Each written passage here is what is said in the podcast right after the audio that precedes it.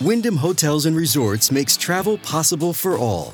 Whether it's the long haulers looking for a great cup of coffee, a roomier rest for the on a whim road trippers, or a place to make summer memories with the whole family. No matter who you are, where you're going, or why, with 24 trusted brands to choose from like La Quinta, Days Inn, and Super 8, your Wyndham is waiting. Get the lowest price at WyndhamHotels.com. Restrictions apply. Visit website for more details. Another day is here, and you're ready for it. What to wear? Check. Breakfast, lunch, and dinner? Check. Planning for what's next and how to save for it? That's where Bank of America can help. For your financial to-dos, Bank of America has experts ready to help get you closer to your goals. Get started at one of our local financial centers or 24/7 in our mobile banking app. Find a location near you at bankofamerica.com/talktous. What would you like the power to do? Mobile banking requires downloading the app and is only available for select devices. Message and data rates may apply. Bank of America N.A., member FDIC. Welcome back to the MyTalk 107.1 Roundtable. We're talking about sexual harassment on MyTalk 107.1. I'm Colleen Lindstrom. Bradley Trainer is here. And we've got one quick more question for Dr. Susan Strauss and Jim Keenan, our two experts who are here to help us shed a little light on the topic of sexual harassment that has been brought forward by Hollywood and therapist Jim Keenan, Dr. Susan Strauss, a harassment consultant, investigator, and expert. We did get a listener question about statute of limitations. And actually, that was the question. Could they talk about statute of limitations? I'll be happy to. I think that really gets into when you come forward to complain. We've talked only about coming forward to complain within the organization, but any target of sexual harassment can go to the EEOC. They can go to the Minnesota Department of Human Rights. They could call the police if it's been a sexual assault, and they could go to an attorney. So they have many options that are available. The statute of limitations for sexual harassment through the feds is about 6 months. The statute of limitation through the state is a little less than a year. Now, that's just for Title IX and for the Minnesota Human Rights, and that does not include criminal, and Jim's going to talk about criminal. But remember that the sexual harassment can include sexual assault and rape. And so a target may end up bringing, I work on several cases like this, charges under both laws, Title VII for civil rights violation and under criminal statutes. And Jim can attest to that. Yeah. Thank you so much. It statute of limitations, I think, is a really kind of almost like a defeating term for victims. Yeah. Because I think if people think, well, statute of limitations is passed, I don't have any recourse. I can't do anything. Right. I've been in a lawsuit for a sexual assault that occurred to me through by a Catholic priest, and we've been fighting the church now for a long time. And statute of limitations obviously impacted a lot of people.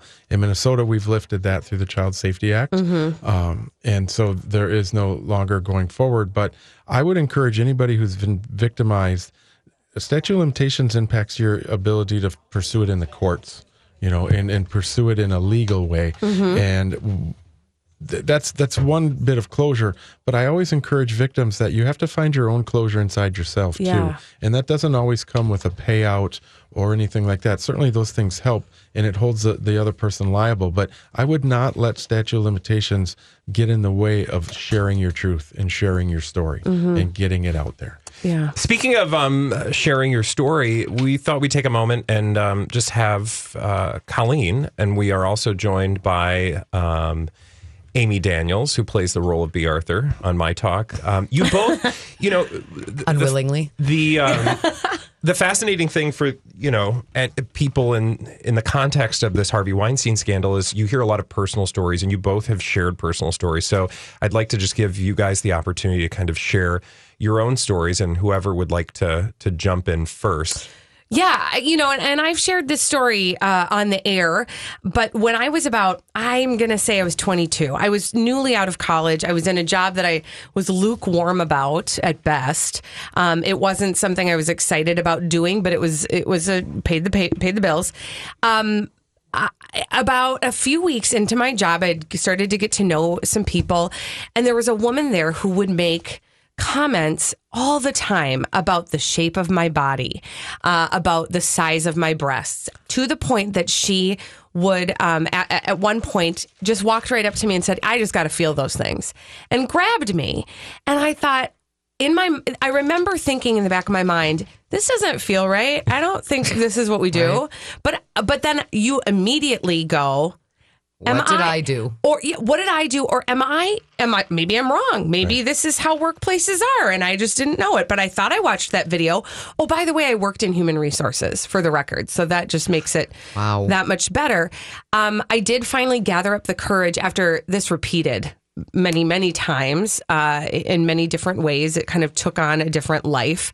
I finally thought, I can't do this anymore. I can't keep going into work and showing my face. I had adjusted my hours. I'm not kidding you. So that I worked from 5:30 in the morning just so I could be there when she wasn't there and get my work done and get out of there. But it just didn't do anything. I finally went to a boss and the boss said, well, okay, so it's not sexual harassment because she's a woman and you're a woman. So it doesn't, I don't think we're going to be able to do anything with that. But why don't we just sit the two of you down in a room together and you can talk it out and you can tell her that this isn't welcome. How did that make you feel?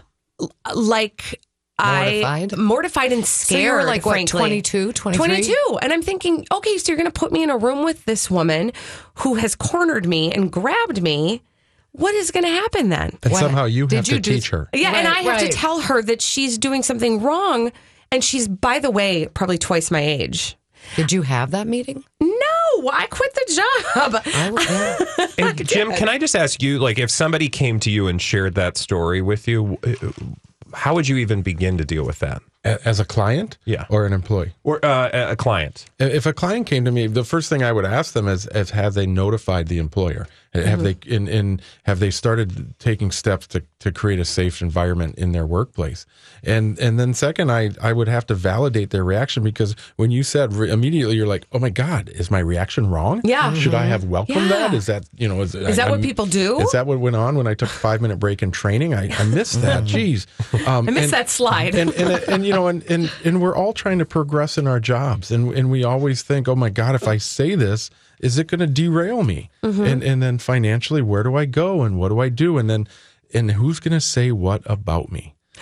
And isn't that the crux of it? What you just said, Jim, is the crux of it being suddenly you go from being a regular old employee to somebody who's weighing out your livelihood, your options, what's going to become of your life. I mean, it goes from 0 to 100 really quickly. Yeah. Really quickly, because now all of a sudden your filter is this going to happen everywhere? Right. Do I have to be defensive? And the answer is yes. Maybe. I mean, what we keep hearing from women and men is yes, we have to. Yeah. And speaking about adjusting your lives, Amy, can you share a little bit about what you actually had to go through and how it really made you sort of, like, you felt as though you were the one having to change your behavior because something was happening to you? Yeah, this happened. I mean, just to give some context, it happened a long time ago. It wasn't here at Hubbard. I want to be clear about that. But I was my primary part of my career was being on air. And so this was my first on air job. I was doing a morning show in a city, that's all I'll say. And the person that I worked with was substantially older than I and far more experienced. That was literally the first on air job I'd ever had. I was 23, maybe 24. And this person, I ended up working with this person, this man, on the air, and it started with making sort of inappropriate comments. And I thought, you're like 20 years older than me, so you can't possibly, at first you don't believe it. I just thought, you can't possibly be hitting on me. First of all, we work together. Second of all, you know, you're way, way, way older than I am.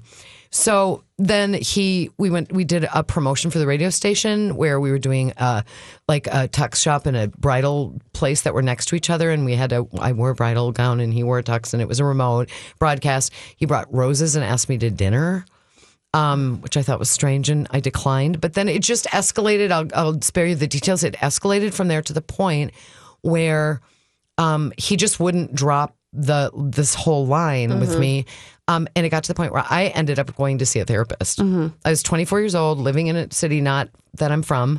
And my mom said, you need to go see somebody to figure out what you can do to protect yourself. You know, just emotionally, how do I protect myself? I, at that point, didn't think I wasn't old enough to be sophisticated enough to know, like, well, do I go to my boss? It was way too small an operation to have an HR department. Didn't have one. But also when you're at that age, too, you're scared and you don't want to be a problem. Or you just don't know. Right? I mean, honestly, I think it's safe to say a lot of people at that age or point in their career just don't know that that's not appropriate. Right. Right. And he was like stopping by my house at night and parking outside, and we would be on the air and then we'd be talking. It was a music station and the music would be playing and we had just done a segment and we go to music and he would look at me and go, guess what I'm going to do tonight? And I'd say what? And he'd go, I'm going to commit suicide. And then we'd come out of the song and go back into a segment and talk like nothing. He didn't say anything. And then one day he went to, and I went to my boss at one point and they just didn't take it very seriously. They thought it was funny, you know? And I was like, yeah, it's not really funny. It's not funny at all. And then eventually one day something happened that he didn't like and he went down to my immediate boss and kind of lost it and threw things and would have a screaming, crying episode. And I ended up saying to my boss, okay, I've told you about this before and here's the deal. Tomorrow morning, either I'm coming in and I will have a job and he won't be here, or you keep him and I won't be here, but you have to decide one or the other. Please call me this afternoon and let me know. They kept me, but there's an P.S. to the story. They brought him back and rehired him 2 months later. And he did the night show. And he you weren't there at the same time? We weren't there at the same time, but he would stop by the station because he used to work there and tried to see me every day. So it just never ended. And is this the individual? Because I know I've heard many, many stories, but the story that I remember is that he was told he was fired and then he showed up anyway. The next day. Yeah. He showed up anyway the next day, and and they thought it was a good idea to hire him again. Yeah, they kept him. And in fact, I think he worked for the company for 10 or 15 years. Wow. After that, and long after I left. But it was that whole notion of, you know, my story aside, I think the commonality is that whole notion of, if I go to somebody, will they protect me? Yeah. I don't think the people that I worked for didn't intend to protect me. Right. Right. I don't think they took it that seriously. Right. Or they didn't know how. Or they didn't know what to do. Because I like those people. They weren't bad people. Right. But I felt completely lost as a 24-year-old to how to protect myself. And then you start to the point where... And I'm going to a therapist and he's not, he's fine. Well, and I remember when I went to my bosses, I remember thinking, again, the victim mentality, I kept on thinking, I must not have explained this appropriately. It probably had something to do with how I told them about it. That if you're not getting a resolution, you who've been victimized start to think it must be your fault that it didn't go anywhere. Something that's not letting them know. Yeah. Right. Well, as humans, we need to some finality on issues, and when people aren't giving us the answers, we will create them, and eventually we turn to ourselves and go, "Must be me. Yeah, I must have worn something strange that day, or I must have." Where did this start? What did I? How did I start? How did I start this? Right. What did I do? What did I do? Well, when we come back, you know, in the last few weeks, the conversation really has centered and focused around Harvey Weinstein, now Kevin Spacey, but we were talking about this in a smaller way a few months ago, even a few years ago, around the time, you'll remember Bill Cosby, but before that, around that same time, Kesha was bringing forward her own complaints about her music producer, Dr. Luke. We're going to talk a little bit about how that was digested and where that went after this when we come back. It's the MyTalk 107.1 Roundtable talking about sexual harassment. I'll just say this is I wish you farewell. I hope you're somewhere praying. I hope your soul is changing. I hope you find your peace, falling on your knees, praying. Welcome back to the MyTalk 107.1 Roundtable. We are talking about sexual harassment. I'm Colleen Lindstrom, Bradley Trainer, our friend Jim Keenan from POR Emotional Wellness, also in studio. Our guest, he's our expert, and we've got Amy Daniels, B. Arthur. She's still here. We're all talking about it. Bradley, we were talking a little bit about how Kesha came out. She was sort of a lone voice accusing her producer, Dr. Luke. But you have a timeline, and so we can kind of refresh our memories. Well, it's just nice to sort of refresh your memory, because I think it's safe to say that, you know, people treated Kesha as though she was crazy, which is a common habit you know, when you've been a victim of sexual assault or sexual violence. And we most recently saw that with Rose McGowan. But in the case of Kesha, and I had to go back and remind myself of what we actually learned at the time. And I will honestly say that from my own perspective, I kind of thought, well, she seems like she's being a little intense and there's some stuff going on there, but maybe that's just the kind of person she is. Mm-hmm. Like all of those things I think are very common. But let's remember that in 2014, she checked into rehab. And this was, I guess... When you need mealtime inspiration, it's worth shopping Kroger, where you'll find over 30,000 mouthwatering choices that excite your inner foodie. And no matter what tasty choice you make, you'll enjoy our everyday low prices, plus extra ways to save, like digital coupons worth over $600 each week. You can also save up to $1 off per gallon at the pump with fuel points. More savings and more inspiring flavors make shopping Kroger worth it every time. Kroger, fresh for everyone. Fuel restrictions apply. This episode is brought to you by Snapple.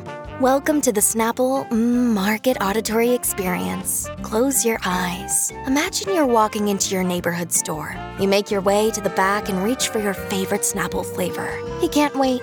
You take a sip. Whoa, that's a lot of flavor. What flavor are you holding? Now open your eyes and check out Snapple.com to find ridiculously flavorful Snapple near you. When she began work on her third studio album, she goes to rehab.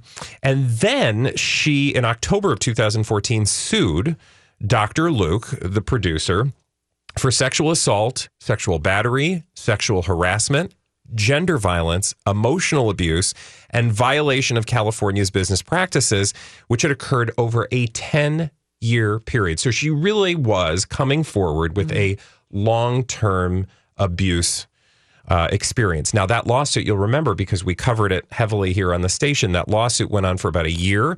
She sought a preliminary injunction. Basically, the record company wanted her to perform, right? Yeah. Wanted her to work. Because she's going to make them money. And she said, I don't feel as though I should have to work with somebody who has for the last 10 years. And I do remember people saying, well, she's just trying to get out of her contract. So that's why she's alleging all of this, like, abuse. But again, if you go back and read the types of abuse she was alleging, I mean, you are hard-pressed to believe as a rational human being that she was creating this solely for the purpose of not working with her.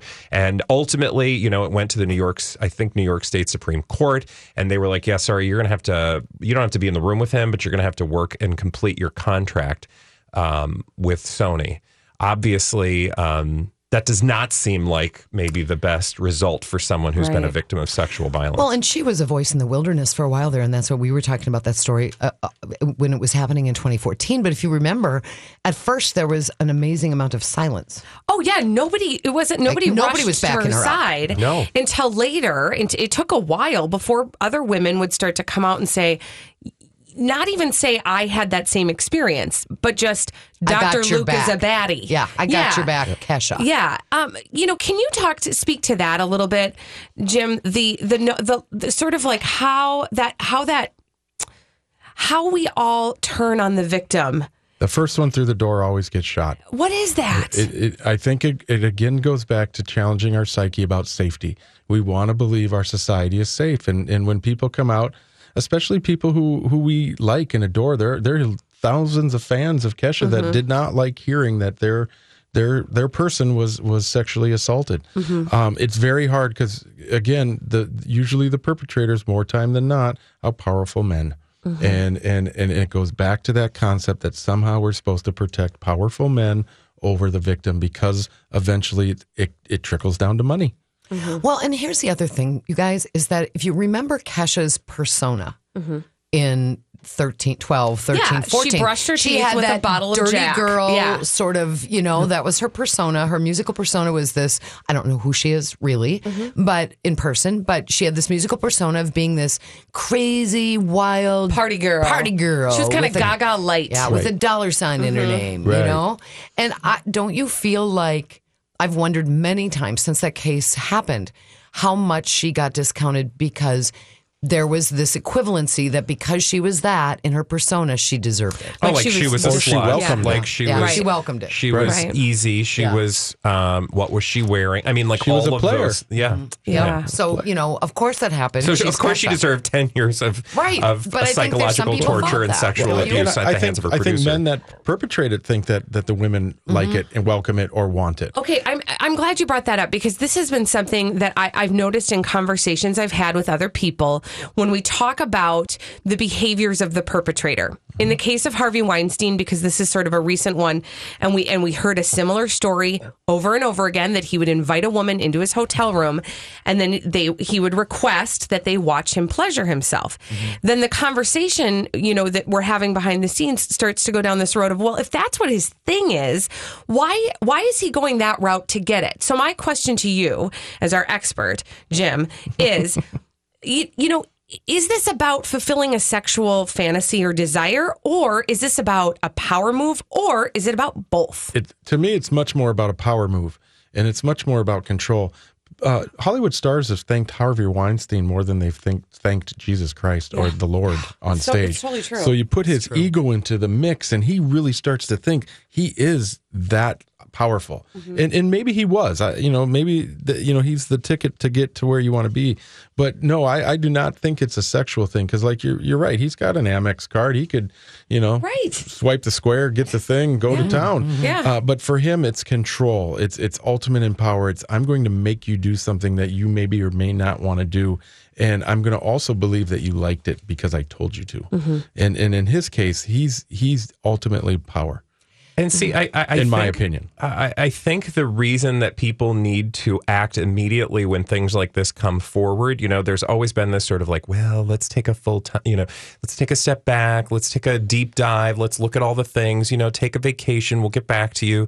But I think the most important reason to act swiftly when somebody shows themselves with this type of behavior. And I am also thinking of Kevin Spacey, because this was brought to the attention of the production company putting on House of Cards 5 years ago that he was engaging in behavior like this, that as you have talked a little bit about, and maybe you can talk a little bit more about, people, this behavior is not going away. It is not a one-time experience. And this typically, again, is something that a person will continue to act on. Absolutely, they will. And usually people who don't move the perpetrator out of the system, they're when you come down to it, in my experience, it's about money. When you look at the amount of money that House of Cards generated for Netflix and Kevin Spacey and the production, and then if you're a decision maker, you they're probably thinking, well, does the key grip have to lose his job because Kevin Spacey is a perpetrator? Mm-hmm. And, well, can we just kind of maybe compartmentalize him? You see it done, everything from the Catholic Church to now Hollywood, and I have no doubt that it's done in corporate America all over. And ultimately, it's saving profits. And it's people in the situation isolating it and not seeing it at a broad brush. Mm-hmm. Well, and they see themselves, don't you think that they see themselves as business people? Because they are. Mm-hmm. And at the end of the day, they make their decisions either based on money alone, or you can inform those decisions with just pure morality. And we'd all like to think it's pure morality, but very few people make their decisions that way in business. Well, I had somebody, I made the comment to somebody that, we need to be putting people and humans before profit. And he looked at me and said, people and humans don't pay the bills. Right. Now perhaps that really is just a paradigm shift in the sense that as we see now, whether it's in the case of House of Cards, the production company behind that particular show, whether it's the Weinstein Company, essentially in a week crumbling to its knees, that perhaps people will begin to act immediately to prevent the loss long term of their entire back to money because what ends up happening, and I was thinking that when you said that, Jim, earlier, is when you first look at the charge, you say that's going to cost us $220 million, but as you see the liability line go the other way, you start to say, and this is going to cost us $500 million. Yeah. So the math starts to work in the favor of the victims at some point. Right. And then maybe this case with Weinstein in particular, Cosby, all of these Spacey, Bill O'Reilly. These cases, Bill O'Reilly, has cost those companies a lot of money. Yeah. Right. And, you know. Yeah. And to the point where hopefully, you know, going forward, people will see that as a logical consequence of trying to hide these behaviors. That it becomes not just a moral incentive, but there's actually a financial one. Yeah. Right. And I think giving victims the permission to come forward again and again and again and again. I love the hashtag Me Too. I do too. When we come back, we'll actually have our own Me Too. 651-641-1071. We will be taking your calls. If you have questions, if you have thoughts, if you want to share your own personal story, 651-641-1071. Also, we'll take your emails. Just go to our show page at mytalk1071.com, the Colleen and Bradley show page. This is the MyTalk 107.1 Roundtable. We are talking about sexual harassment. Welcome back to the MyTalk 107.1 Roundtable, talking about sexual harassment. I'm Colleen Lindstrom, Bradley Trainer, our expert Jim Keenan from POR Emotional Wellness. He is a therapist, and B. Arthur herself, Amy Daniels, has stuck around. Thank you. It's fun. It's fun being here. No, it's just such an interesting topic. It really I was going to say, you're a woman. You have a story to share. I feel like all women have a story to share, and a lot of men, actually. The reason we did the show was because immediately after the Weinstein story broke, and Colleen can attest to this, every single woman in this place, and I'm sure it was happening everywhere, you could see them in the hallways talking about, all their stories. Yeah. Everybody had a story, and that's where that Me Too hashtag came from. Yeah, right. Yeah, I just want to really quickly remark, 651-641-1071, we are taking calls. We've also noticed that people have added some remarks and thoughts to our Facebook page. We also are getting emails. There are many ways to get in touch with us. Also, if you've missed any part of this, MyTalk Roundtable, you can go to the MyTalk website with the keyword Roundtable, and we'll also be on MyTalk Roundtable on iTunes. So you'll be able to podcast this later. So I have an email here. See what you guys would like to say about this. What can you do if this person that you feel like is exhibiting behavior that's not appropriate is not your boss yet? And she gives an example. While I was in the middle of an interview, the boss or owner came up and pinched my butt. Oh. I was so shocked that I just left. To make things worse, as I was walking out, the man's wife came up to me and said, "I hope you're not offended. My husband is just a touchy person." Wow. She says, what should I have done? She says, I was young and in shock. Wow. Yeah, right? I mean, I'm a little flabbergasted too by the wife's reaction of, hey, sorry about my husband grabbing your tush. We've just all figured it out. And we think it's hilarious. I'm a big believer in kind of going Dr. Phil on people where you tell them what you need and what you want. Mm-hmm. First off, I wouldn't accept a job there. Second, that's not okay. Yeah. You just touched my butt, and that is not okay, and turn around and walk away. And if the wife says, hey, I hope you can forgive him. Absolutely no, I can't. Mm-hmm. And I can't forgive you either for condoning it. Yeah. And I'm out, and I'm gone. And that's like in a great world that would happen. But what if you needed that job? Yeah. And in 2 weeks, your rent is due. And you're like, in your mind, you start to calculate how much can I minimize it and still feel okay with myself. I'm glad you said that in that exact way, because that was one of the things that sort of stuck in my craw after the Harvey Weinstein stuff started to unravel, was how many people I heard say, well, why didn't they say anything? They should have said something. Right. And I think that is a common question. And hindsight, of course, is 20/20. But there's a multitude of reasons why people don't come forward. Most of the people that ask, why didn't they say anything, haven't been victimized. Right. Because if they did, they'd know the answer. Mm-hmm. And the other thing is, I think there are businesses, all businesses are like this, but certainly entertainment businesses, movie making, television, radio, anything like that, there are gatekeepers. You can't get into that business unless you get past the gatekeepers. Mm-hmm. And he's the Wizard of Oz. Exactly. Mm-hmm. And the gatekeepers start from the receptionist at the front desk, who generally that's not going to be, sexual harassment's not going to be an issue. Mm-hmm. But as it moves up the chain, if you sit at the top of the mountain and you're Harvey Weinstein, if you want to be in the movie business, there was a period of about 10 years that if you crossed Harvey Weinstein, you weren't going to be in the movie business, period. Right. And there were people, you see their accounts, that they left the business. Many, many women that have accused him. Never tried again. They just left. And it's hard to give your dream up because somebody else acted, inhumane. Mm-hmm. And that's the calculation you have to make. Absolutely. Do I want the career I've always dreamed of since I was a little kid? Right. Or do I do what this man's asking me to do? It's how much can I minimize it so that I still feel okay with me? Right. And that's an unfair challenge. Okay. From a perpetrator's perspective, if we can try to journey into the mind of the perpetrator, is this, are they consciously calculating in the way that we are quarterbacking this, do they think about it in that way? I think some maybe do. I think some men, it's just common practice. I know in raising my two boys, and I look back and I kind of questioned myself if this was right, but I would talk about where and when. Mm-hmm. You know, if it was, you know, the three of us and we're hanging out at the old mill and we're getting things ready in the summer and we make a joke about something, you know, is that okay? Well, all right. But if mom comes around or grandma comes around, let's curb our language. Mm-hmm. You know, I look at the barbershop I go to. It can be very raunchy, mm-hmm. sailorish, locker room talk, uh-huh. we can say. A minute a lady walks in, boom, stops, like on a dime. And that's the culture of that shop. Mm-hmm. But I think going back to why don't people come forward is, A, they don't think they're going to be believed. B, they continually question, is it really something I should have been concerned about? I know I feel terrible, but nobody ever talks about this. And you don't talk with your kids about, okay, if somebody touches you inappropriate, here's some feelings you might have. But we do about other things. Mm-hmm. Hey, you're going to go mm-hmm. play baseball for the first day. You might feel nervous when the ball comes to you. We run through other situations. Yeah. We don't run through this. And we don't teach young boys well that it's not okay anytime. But I had somebody who said to me, hey, why aren't these women brave enough to come? They're not brave coming forward now. If they came back forward earlier, they would have saved so much tragedy. And I looked at him and I said, you know, I was 38 when I came forward and I was real brave.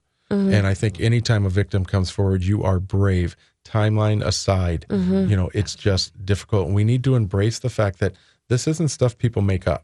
Yeah. You know, nobody wants to create these types of emotional reactions to this stuff and make it up. So let's hear the victim and embrace them. And have some grace, yeah. Absolutely. We do have a call on the line. Rebecca, who wants to share her story. Let's take your call, Rebecca, and then we'll take a break. So, Rebecca, what did you want to share? You know, I'm a 36-year-old mom now. I have a daughter and a son. And when I was 15, I worked at a grocery store that was local, and there was a man, a full-grown man who was married with children, who would come in and make very inappropriate comments to me, and got to a point where he was asking me out on dates. And I just kind of internalized it because I thought maybe I was being too friendly or something. I never spoke out about it. And now that I'm much older and I'm wiser, I look back on it and I really wish I would have said something, because mm-hmm. he's probably doing this to other young women, if not worse. Do you feel, I imagine, you know, you've carried that story for a long time. How do you feel like it's affected you? You know, there was at one point in my mid-20s, I ran into this person in a subway, and I just froze up. I didn't know how to react. It was still in me, even though I hadn't thought about it for a long time. And even now, talking to you guys, I find myself anxious, and yeah. my voice is wavering, you know, sharing the story. Yeah. And I think that's what, thank you. Look, Bumble knows you're exhausted by dating.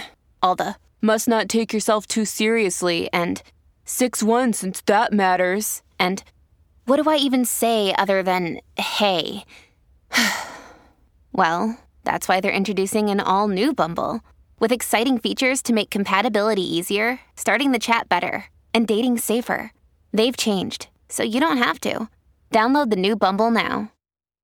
Hi, everybody. This is Adriana Trigiani. I'm the host of You Are What You Read. I have the privilege of interviewing luminaries of our times about the books that shaped them from childhood until now. We get everybody from Sarah Jessica Parker to Kristen Hanna, Mitch Albom, Susie Essman, Craig Ferguson, Rainn Wilson, Amor Towles, you name it, they come, they share. New episodes of You Are What You Read drop every Tuesday on Apple, Spotify, or any major streaming platform wherever you listen to your podcasts. For sharing, by the way, and thank you for your courage on that. And I think people don't understand that when you talk about it now, even 20 years later, the emotions are raw. The emotions yeah. are the same as they were when he was saying these inappropriate things right in front of you. And yeah. and it's hard to integrate it into our mental health and integrate it as, yes, it's a part of me, but it doesn't drive me. Yeah. and you know, and realize now that, you know, you're grown and you're wiser, you definitely given the opportunity, if you were in that situation again, I have a feeling you'd come forward. Oh, most definitely. Rebecca, thank you so much for sharing your story with us. Yeah, thank you for letting me. Yeah. This is a MyTalk 107.1 Roundtable, and we are talking about sexual harassment. We would love to hear from more of you, 651-641-1071. We've also got some emails and some posts on the Facebook page that we will get to. And just a quick reminder, if you've missed any part of this, You can find out more at mytalk1071.com, keyword roundtable. We will have the podcast up after the show, and also it will be available on iTunes under MyTalk Roundtable. We'll be back after this. Welcome back to the MyTalk 107.1 Roundtable. We're talking about sexual harassment. I am Colleen Lindstrom. Bradley Trainer here as well, doing the show. We've got our expert, Jim Keenan, who is with POR Emotional Wellness. He's a therapist, and B. Arthur / Amy Daniels also has joined us. Yeah, this is... We do have... Interesting. Yeah. Thank you. We do have some calls. Let's go to Sarah. Sarah has a question about kids. Hey, Sarah. Hello. Hi, Sarah. What's your question today? Hi, I would like to ask Jim, as a mother of teenagers and of young 20-some-year-old daughters, how do we empower our children to speak up? Because it seems as though the teenagers and the young 20-year-olds are the most vulnerable, who think they don't have a voice in this situation. So how do we help them? Having the conversation that you're having with me right now and talk about it, one of the questions to ask kids, and especially that I have a 21-year-old and a 25-year-old, I'm pretty direct when I lay things out. And I talk about, you know, as a human, you have the right to your body. You have the right to your space. And being very, very aware of that. And it's not that you have to become aggressive back to a perpetrator.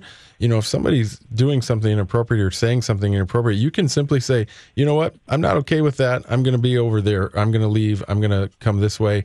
Sometimes it's harder with if you're out with friends and maybe, you know, a group of girls runs into a group of guys and maybe one friend in the girls group is okay with the inappropriateness of the guys group. So the guys are all like, woo, we've got a gold card. We can just run rampant with these girls.